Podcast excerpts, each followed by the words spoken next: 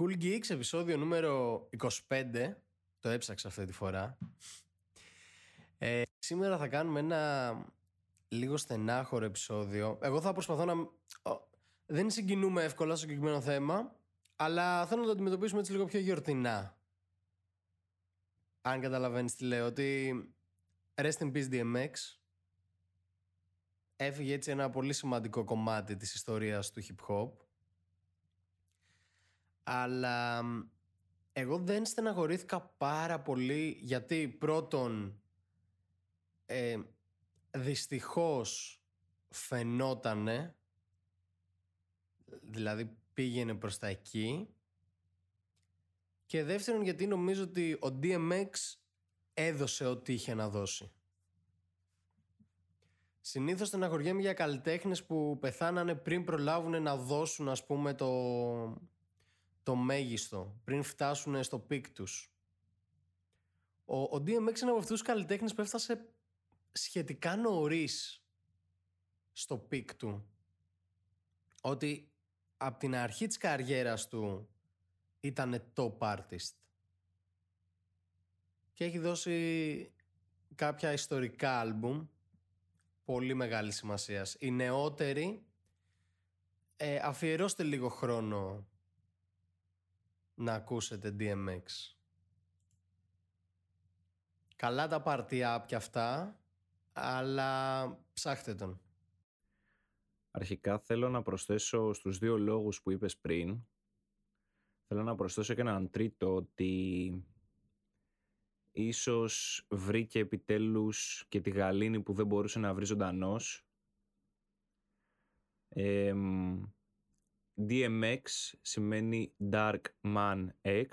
Γενικά ο DMX χαρακτηριζόταν από μια νταρκύλα.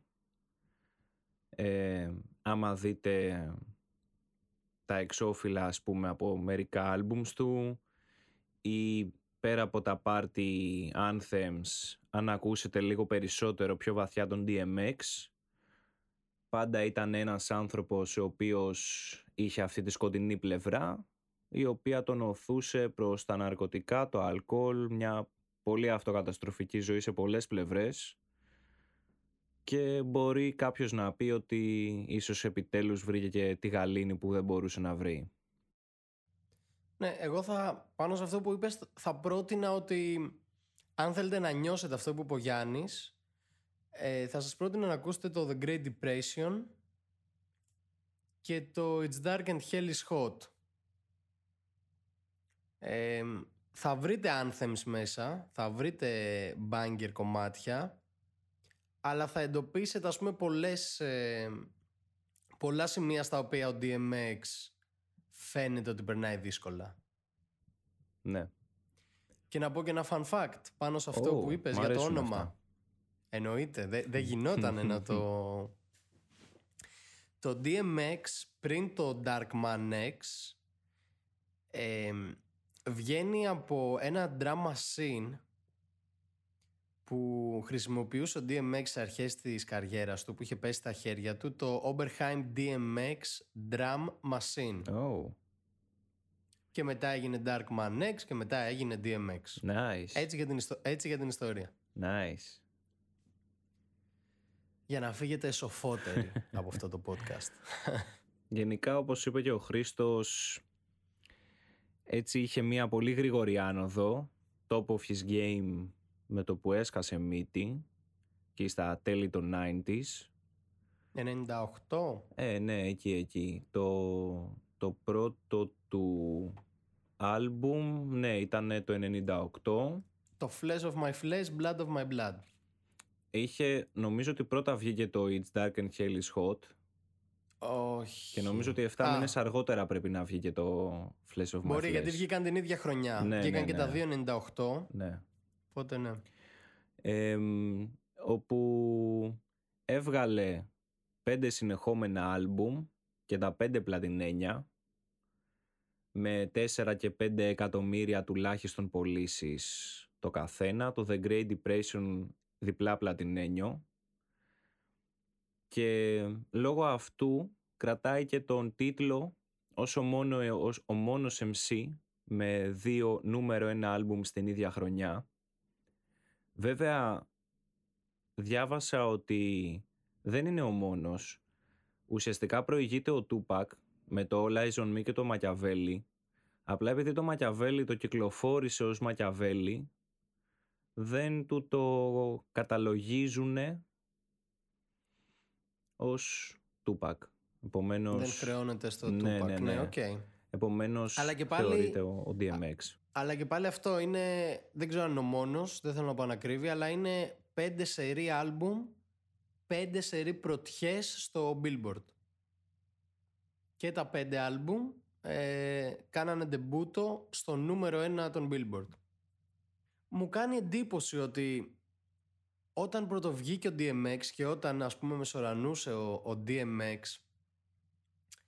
ακόμα και τότε ενώ έχερε σεβασμού και όλα αυτά δεν ήταν ε, στις λίστες ας πούμε των καλύτερων MCs καταλαβαίνεις πως ναι, το εννοώ. ναι, ναι, προφανώς.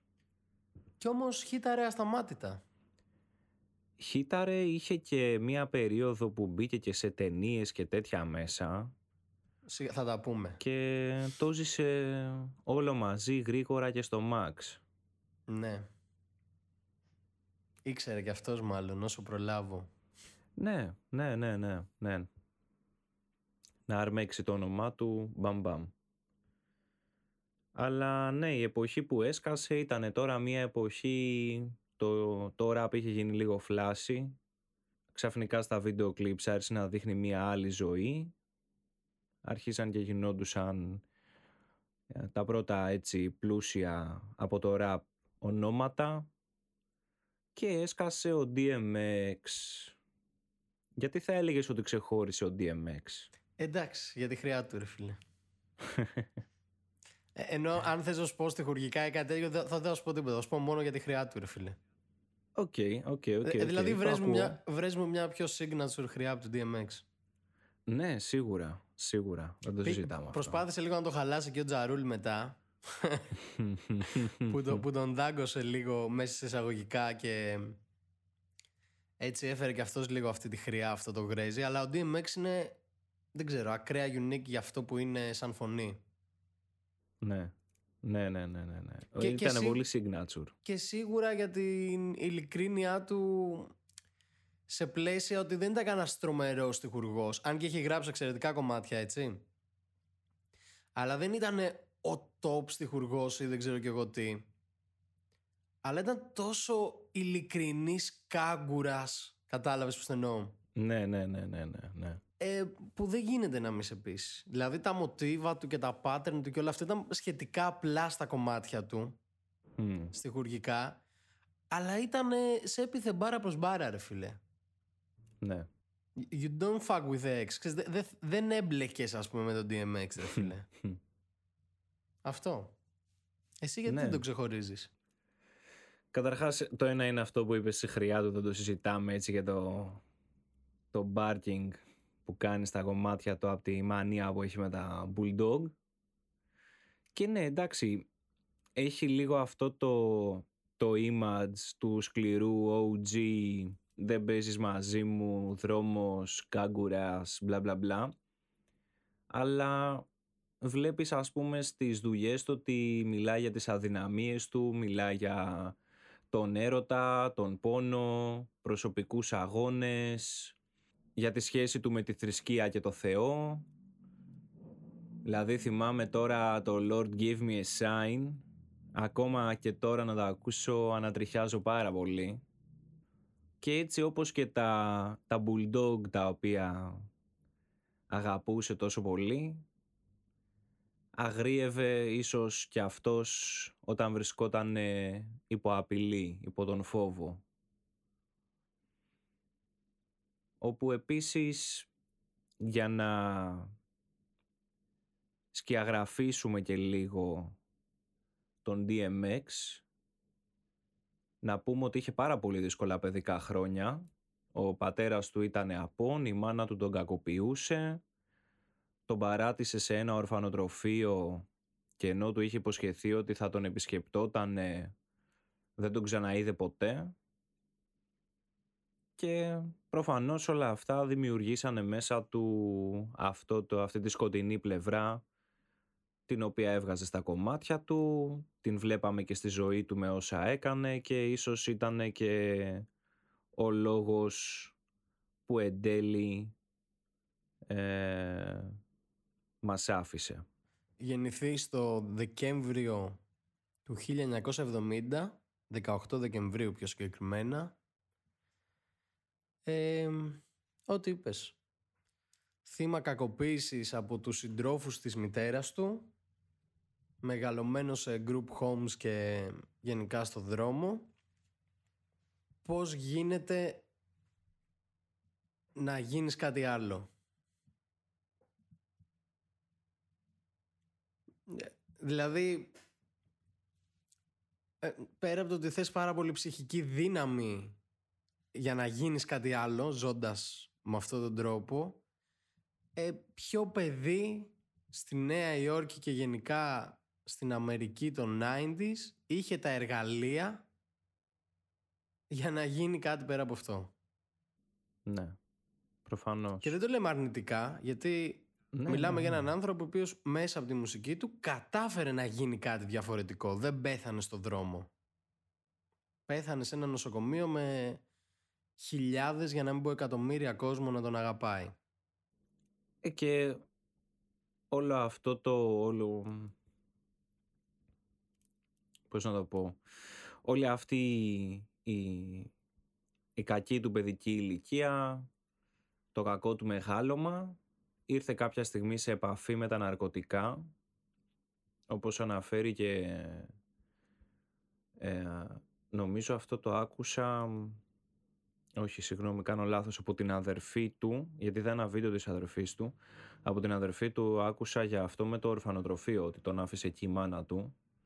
Σχετικά με τα ναρκωτικά ήρθε σε επαφή όταν ήταν 14 ετών όταν ένας ε, φίλος του, συνεργάτης του, ο οποίος τον βοήθησε να μπει στο, στο hip hop, του είχε βάλει στο τσιγαριγίκι, του είχε βάλει κοκαίνη και από τότε άρχισε κρακ και από τότε άρχισε να, να κάνει χρήση crack, δηλαδή από 14 ετών. Όπως επίσης να προσθέσουμε και σε όλα αυτό που έχουμε πει μέχρι στιγμής στο προφίλ του το ότι έχει πει ότι ε, έπασχε και από διπολική διαταραχή. Το οποίο όμως δεν είναι approved, δεν, δεν ξέρω αν είναι legit. Το έχω ακούσει κι εγώ. Ε, ναι, νομίζω ίδιος το είχε πει, ναι. OK, ok. Εντάξει, λογικό. Ε, ναι, ναι, ναι, σίγουρα. Αποτέλεσμα κατάχρησης. Ε... Και μετά μια ζωή με έξι γυναίκες, 12 παιδιά. 15 νομίζω. 15. Νομίζω 15 okay, παιδιά. OK, ok, οκ. Γιατί είχε κάνει 4 παιδιά με την πρώτη του γυναίκα που ήταν 11 χρόνια παντρεμένοι. Και μετά έχουν αναφερθεί 11 παιδιά του Ζωή να έχουν. ε, τρεις φορές έχει δηλώσει πτώχευση και πρέπει να τον έχουν μπουζουριάσει γύρω στις 20 με 30 φορές. Ναι, με τελευταία το 16 νομίζω για φοροαπαλλαγή, αν δεν κάνω λάθος. Φο, φοροδιαφυγή. Φοροδιαφυγή. Τώρα, ναι, και, τώρα και συνδέθηκα κι εγώ. Ναι, το, η φοροαπαλλαγή νομίζω είναι νόμιμη. ναι, προφανώς. Κάντε φιλανθρωπίες. λοιπόν. Ε, ναι, και είναι, είναι αρκετά οξύμορο το γεγονός ότι είχε τόσες συλλήψεις και τόσα πάρε δόσα ας πούμε με τον νόμο ενώ ήταν βαθιά θρησκευόμενος. Ε, είναι πολύ ξεκάθαρο στη μουσική του ρε παιδάκι μου ότι είναι πολύ religious τύπος και πολλές φορές και ζητάει βοήθεια από τον ύψιστο και από ανώτερες δυνάμεις αλλά παρόλα αυτά ε, ήταν φούλε επιρρεπής στα πάντα σχεδόν. Και μάλιστα κάπου είχα διαβάσει πρόσφατα ότι σκόπευε να γίνει πάστορας. Αλήθεια. Ναι. ότι ήταν στο πλάνο του να γίνει πάστορ. Ωραία φίλε. Δεν ξέρω αν έγινε τώρα έτσι υποχθόνια, αλλά είχε πει σε μια συνέντευξη ναι, ότι θέλει να γίνει. Καταλαβαίνεις σε τι σημείο είχε φτάσει φίλε η απελπισία του έτσι. Ναι. Γιατί στο μυαλό του νόμιζε ότι θα έρθει τόσο κοντά με το Θεό που θα του λυθούν όλα τα προβλήματα. Ντα- Να σου πω κάτι, το δικαιολογώ όμως, κατάλαβες; Ναι, όχι, όχι, εννοείται. εννοείται. δηλαδή, σίγουρα παίζει ρόλο η άγνοια, ναι, όλα αυτά που λέμε, αλλά σκέψου ότι για έναν τέτοιο, τέτοιον άνθρωπο πόσο καταπραϊντικό είναι ε, να βασίζεται σε κάτι τόσο ανώτερο.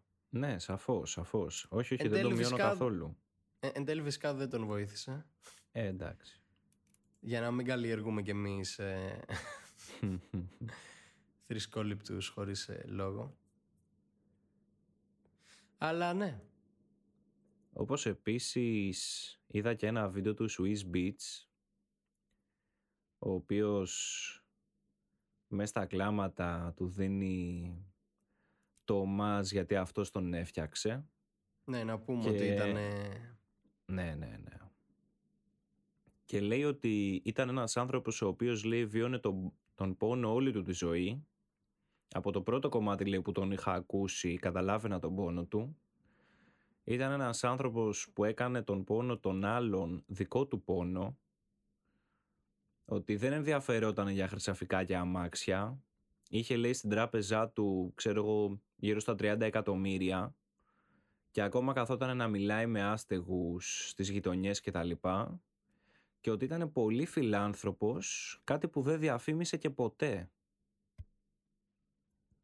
Έτσι για να δούμε λίγο και το τοπιόν, το χαρακτήρα του, του DMX. Ναι, ναι. Ε, ήταν... Ε, στη, πώς να σου πω... Κολλημένος στα roots from day one μέχρι την τελευταία. Δηλαδή... Και γενικά στο βγάζει αυτό. Και μέσα από τη μουσική του... Ε, είχε έτσι ένα μεγάλο ego, ρε παιδάκι μου, λόγω του battle ύφους που εκπροσωπούσε. Ναι. Α- Αλλά ήταν πολύ ατόφιος τύπος. Δεν ψωνίστηκε ποτέ, δεν τον είδες ποτέ να... Ξέρεις, να λέει φανφάρες, να... Ήταν, ήτανε πολύ humble στη ζωή του. Ενώ η Ναι. μουσική του, ας πούμε, ήταν πολύ εξωστρεφής, ήταν πολύ δυναμική. Μμ. Αλλά σαν προσωπικότητα όλοι λένε τα καλύτερα. Και μιας και αναφερθήκαμε αρχικά και για την σύντομη περίοδο που ήταν στο top του game ε, αυτό που ουσιαστικά προσπαθούμε και να σας περάσουμε αυτή τη στιγμή που μας ακούτε είναι ότι όσοι δεν τον έχετε ακούσει αξίζει σίγουρα να τον ακούσετε δεν είναι αυτό που είπε και ο Μόρ στην αρχή ότι δεν είναι ότι είναι κάποιος τρομερά ιδιαίτερος και skillful rapper Ο, αλλά ήταν αυτό παρένθεση. που λέμε Μμμ. όχι δεν είναι skillful, ήταν skillful. Στοιχουργικά ήταν λίγο... Ε, δεν τον βάζεις top of the game για τα lyrics του ρε παιδάκι μου. Ναι ναι ναι ναι ναι ναι Αλλά τεχνικά δεν θα έλεγα ότι δεν ήταν καλός. όχι τεχνικά ήταν καλός αλλά ξέρεις όταν έχεις και στη γενιά του ακόμα και άλλους rappers γύρω του να τον συγκρίνεις Ναι, ναι. υπήρχαν καλύτεροι rappers Ναι, ναι, σίγουρα. στο rap Αλλά αυτό που θέλουμε λοιπόν να σας πούμε είναι ότι πέρα από το ότι ήταν ένας πολύ καλός ράπερ, άσχετα αν υπήρχαν και καλύτεροι γύρω του, είναι ότι το τεράστιο impact που είχε αυτός ο άνθρωπος ήταν και γιατί είχε αυτή την ψυχή που είχε. Είχε, ήταν αληθινός, ήταν true, ήταν αυτός που ήταν. Δηλαδή καμιά φορά για κάποιους καλλιτέχνες μπορεί το, το έργο που αφήσανε πίσω τους να μην είναι τόσο huge όσο ήταν κάποιων άλλων καλλιτεχνών αλλά αυτό δεν μειώνει καθόλου το impact που είχαν έτσι. Ναι, πολύ σημαντικό αυτό που λες. Και να προσθέσω ότι μας ακούτε να λέμε για καλλιτέχνες ότι πόσο καλός τύπος ήταν και γενικά ότι μας αρέσει να γνωρίζουμε τους καλλιτέχνες και πολλοί μπορεί να μην το καταλάβετε γιατί αυτή τη στιγμή είναι fast food όλα. Δηλαδή βγαίνει ένας artist, τον ακούς, γουστάρεις, του χρόνου θα ακούς κάποιον άλλον. Μμ. Ε, δεν θέλω να ακούς το παππούς ή έτσι να... Αλλά ε, όταν ξεκινήσαμε να ακούμε rap, λόγω του ίντερνετ, που, λόγω της έλλειψης του ίντερνετ μάλλον, λόγω ότι ξέρεις, δεν είχαμε την εμπειρία ή ας πούμε τα εργαλεία για να ψάξουμε ό,τι χρειαζόταν. Όταν εμείς ανακαλύπταμε τον HDMX, μπορεί να τον ακούγαμε για δύο μήνες ερή. Ουφ. Δηλαδή δεν ήταν ότι ανακαλύπταμε ένα καλλιτέχνη και όπου είχαμε κι άλλους 30 να ακούσουμε. Κάθε καλλιτέχνης ήταν σημαντική ανακάλυψη για μας. Δηλαδή, ο, ωραίος αυτός ο DMX, για να ακούσω τα albums του, για να... Και τον γνωρίζεις τον καλλιτέχνη έτσι. Οπότε για τους λίγο μεγαλύτερους, ε, περσόνες όπως ο DMX και άλλοι καλλιτέχνες ας πούμε της γενιάς του, ήταν σημαντική συνολικά για μας, όχι μόνο μουσικά. Δηλαδή ο DMX δεν ήταν στη λίστα μας πούμε με τους top 10 rappers ή whatever. Αλλά ήταν σημαντικός για μένα ως hip hop ακροατής. Ναι, ακριβώς. Ε, οπότε αυτό. Αν θέλω κάτι να σας μείνει, είναι αυτό που είπε ο Γιάννης, ότι καλό, καλό αυτό που ακούμε, αλλά είναι και κάτι πέρα από αυτό και ότι ψάξτε να δείτε ποιος είναι ο καλλιτέχνης, γιατί ή θα ενισχύσει την εμπειρία σας όταν τον ακούτε ή μπορεί κιόλας να σας αποθαρρύνει από το να τον ακούσετε. Το οποίο είναι επίσης θεμητό. Δηλαδή, Ναι, αν ακούσει σαφώς. ένα καλλιτέχνη και διαβάσει ότι χτυπάει τη γυναίκα του ή δεν ξέρω κι εγώ τι, χ. Κατάλαβες, αλλά έχει σημασία κατά κάποιο τρόπο στη μουσική. Το οποίο είναι ένα πολύ μεγάλο debate για άλλη φορά. Ναι, ναι, ναι, σίγουρα. Ε, αλλά αυτό. Ωραία. Ε, να γυρίσουμε λίγο στα facts και να πω κάτι που μου έκανε πάρα πολύ εντύπωση και δεν έχει Μμμ. αναφερθεί πολύ και το βρίσκω άξιο αναφοράς. Είναι ότι στα μέσα του 90 ο DMX ήταν μέλος των Murder Inc. Ε, οι περισσότεροι δεν ξέρετε γιατί μιλάω, αλλά η Murder Inc. ήταν ένα group, ένα super group για την εποχή, που ήταν ε, ο DMX για λίγο, ο Τζαρούλ και ο Jay-Z. Ε, δεν ξέρω αν καταλαβαίνετε πόσο huge είναι το... Εντάξει, τον Τζαρούλ τον βγάζω από την εξίσωση. Μου είναι λίγο αντιπαθή σαν χαρακτήρας. Αλλά πόσο σημαντική είναι η συνύπαρξη του Jay-Z με τον DMX. Δεν ξέρω. Κάθε φορά το ξεχνάω και κάθε φορά που το θυμάμαι μ, σοκάρομαι. Ε, και, σπάσα, και σπάσανε γιατί ήταν πολύ ανταγωνιστικοί μεταξύ τους. Ειδικά από την πλευρά του DMX ήταν πολύ έντονο. Οπότε και γι' αυτό έφυγε. Ο Jay-Z από ό,τι λένε οι συνεντεύξεις ήταν ψηλά στα αρχίδια του γιατί ήταν ο Jay-Z.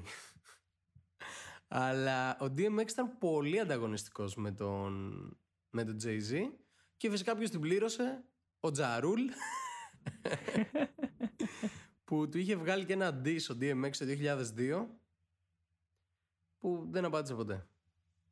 Ε, Γιατί... ήρθε και ο 50 μετά και του έδωσε τον Αυτό knockout. γιατί ο, ο Τζαρούλ έχει βαρεθεί να χάνει σε beefs.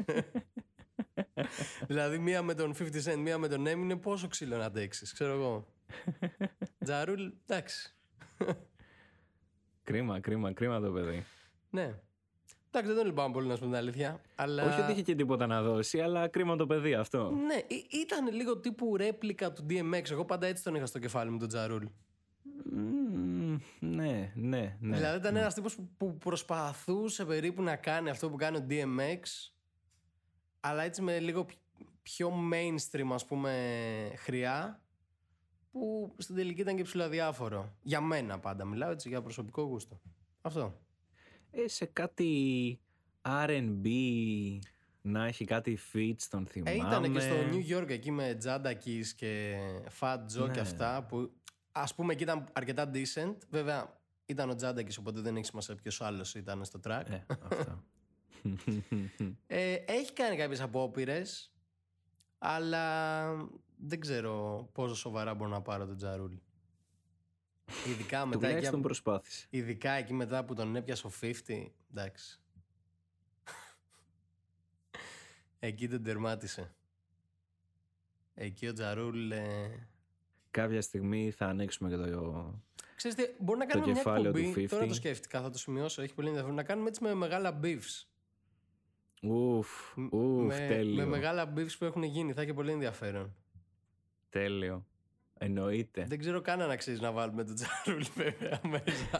γιατί μεγάλο beef δεν ήταν κανένας. Όλα έχασε κατά κράτος. Αλλά εντάξει. Πολύ ενδιαφέρον, το σημειώνουμε.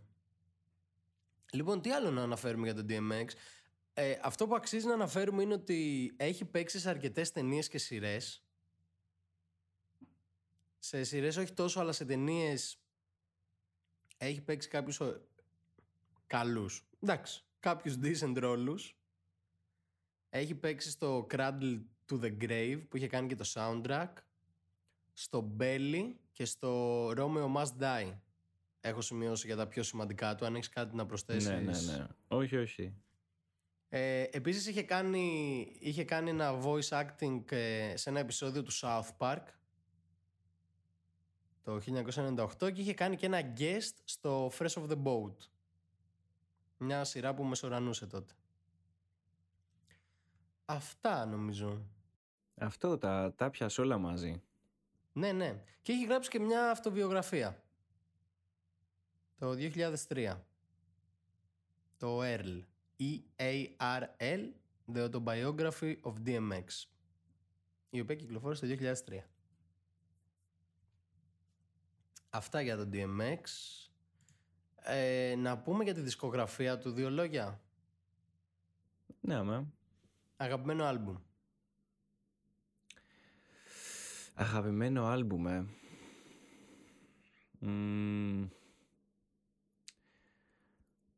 νομίζω το Flesh of My Flesh, Blood of My Blood. Ναι. Εγώ θα έλεγα το It's Dark and Hell is Hot.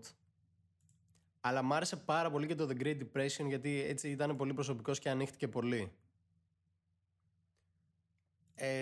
αλλά το Flesh of My Flesh, Blood of My Blood έχει ένα από τα πολύ αγαπημένα μου κομμάτια το The Omen με τον Mel Manson και το Blackout με τον Jay-Z και The Locks. Στο Flesh of My Flesh, Blood of My Blood ήταν πολύ αλήτης ρε φίλε. Δεν ξέρω, έχω... Κοίτα, νομίζω ότι περισσότερο έχει να κάνει λίγο η ηλικία που τον άκουσα. Και τον έχω συνδέσει, ξέρεις, πολύ με ναι, εκείνη την περίοδο που δίψαγα για το ραπ και ψαχνόμουν και... Τώρα καμιά φορά μπορεί να γυρίσω λίγο πίσω στον DMX, πολύ σπάνια βέβαια, Τώρα λίγο το έκανα αυτές τις μέρες. Τεράστιο respect. Αλλά δεν ξέρω, ξέρεις, μετά από κάποια χρόνια κάπως μου φαίνεται λίγο διαφορετικό. Ναι, OK. Okay. Λίγο ξεπερασμένο Αλλά σίγουρα... Ναι, ναι, ναι, ναι, ναι, ναι. Ναι. Αλλά σίγουρα αν υπάρχει ένα άλμπουμ ας πούμε που θυμάμαι που άκουγα πάρα πολύ ήταν το, το Flesh of My Flesh, δηλαδή το είχα λιώσει, το είχα λιώσει. Εγώ νομίζω το It's Dark and Hell is Hot, αλλά μετέπειτα. Δηλαδή, ε, είχα ακούσει τη δισκογραφία του DMX και ήμουνα ok. Δηλαδή είχε κάποια κομμάτια που τα άσπαγα, αλλά μέχρι εκεί. Και ήμουνα μια μέρα με ένα φίλο μου, έτσι και βαϊμπάραμε, και μου λέει DMX, μου λέει top tier, μου λέει αγαπημένος MC και τέτοια. Και λέω εντάξει, ξέρεις, δεν τρελαίνομαι, συμπαθώ πολύ, αλλά OK. Okay. Και δεν θυμάμαι ποιο κομμάτι μου είχε βάλει. Ήταν ένα από το It's Dark and Hell is Hot, αλλά δεν θυμάμαι συγκεκριμένα ποιο ήταν. Και λέω, ωραία, για να το ακούσω, ξέρω εγώ πάλι. Και εκείνη τη στιγμή μου έκανε ένα κλικ και είπα, ω, ξέρεις, έχει πολλά περισσότερα από αυτά που νόμιζα. Ενώ ότι ήμουνα και πιο μεγάλος σε ηλικία, οπότε ήμουνα στο mood ότι θα κάτσω να διαβάσω lyrics, να δω τι κάνει, τι έχει να πει και όλα αυτά. Και εκεί συνειδητοποίησα ότι ναι, είναι σκληρός, είναι battle, είναι ό,τι είναι, αλλά έχει να δώσει πολύ πράγμα, ας πούμε, και νοηματικά. Οπότε ναι, γι' αυτό νομίζω θα βάζα το It's Dark and Hell. Όχι, εμένα θυμάμαι ότι πάντα μου άρεσε το ότι ήταν αρκετά προσωπικός. Δηλαδή πέρα από την γκάγκστερίλα του, μ' άρεσε έτσι που ήταν ε, συναισθηματικός. Αλλά είναι αυτό που σου είπα, ξέρεις, αυτό το στυλ είναι το στυλ. Αυτό το στυλ ε, με τα χρόνια μου πέρασε. Δηλαδή όπως και αντίστοιχα ας πούμε μπορώ να σου πω ότι σε Ελλάδα είχα πολλά χρόνια που είχα τρελαθεί με τον Battle των Ζητανή που εδώ μιας και μιλάμε και για DMX κάντε λίγο στο κεφάλι σας ένα μικρό παραλληλισμό DMX μηδενιστή παραλληλισμό εννοώ ότι δείτε λίγο την επιρροή του DMX πάνω στο μηδενιστή έτσι Ναι. σε πολλά πράγματα Μμ, δεν ξέρω. Δηλαδή πιο Έχει, πολύ εμφα- έχει, έχει. εμφανισιακά μουσικά δεν το νιώθω τόσο. το στυλ του, το στυλ του όχι όχι το στυλ του Το κατάλαβες στυλ τι του- εννοώ Το στυλ του ήταν αρκετά δαγκωμένο, η αλήθεια είναι αυτή. αυτό, αυτό, αυτό, αυτό, αυτό. Ναι, οκ, θα μπορούσε. Ε, αλλά γενικά ξέρεις το battle μετά από κάποιο καιρό μου, μου πέρασε Ναι. αλλά πέρα από το battle αυτό που έχουμε να πούμε και για τον DMX είναι ότι όντως έχει πολλές δουλειές, πολλά κομμάτια στα οποία αφήνει την ψυχούλα του πάνω και, και το, το αναγνωρίζω πάντα αυτό στους καλλιτέχνες. ναι εγώ Και σου- ειδικά σε αυτούς που ξέρεις προμοτάρουν και λίγο μια σκληρ- ένα σκληρό image. Ναι, όταν γίνεται πιο προσωπική το εκτιμάμε πάντα. Αλλά αυτό, εγώ το... Και πάλι θέλω να κάνω μια παρατήρηση, η οποία έχει ενδιαφέρον για συζήτηση μελλοντικά, ότι όταν ήμουν μικρός, ας πούμε, και άκουγα DMX, πώς να σου πω, ακόμα και το πιο προσωπικό κομμάτι να ήταν, δεν το καταλαβαίνεις, γιατί ψιλοξέρεις αγγλικά, πιάνεις δύο-τρεις φράσεις, απλά ακούς το vibe, κατάλαβες. Οπότε και πολύ σοβαρό κομμάτι να ήταν, είσαι σε φάση ωραία. Πάλι κάτι καγκούρικο θα λέει. Κατάλαβες. Ενώ μεγαλώνοντας, έχοντας τα εργαλεία, ας πούμε, να κάτσεις να αναλύσεις τη μουσική κάποιου, καταλαβαίνεις όντως τι έχει να προσφέρει, τι έχει προσφέρει.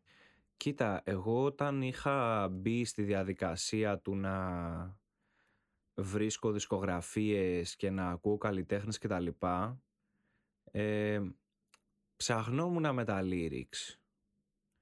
Δηλαδή, ok, ναι, ένα μεγάλο κομμάτι της μουσικής απλά το άκουγα, αλλά κομμάτια τα οποία έτσι μου τραβούσαν το ενδιαφέρον από μία-δύο μπάρες που μπορεί να έπιανα, ξέρω εγώ, το hook ή whatever, το έψαχνα λίγο με τα lyrics.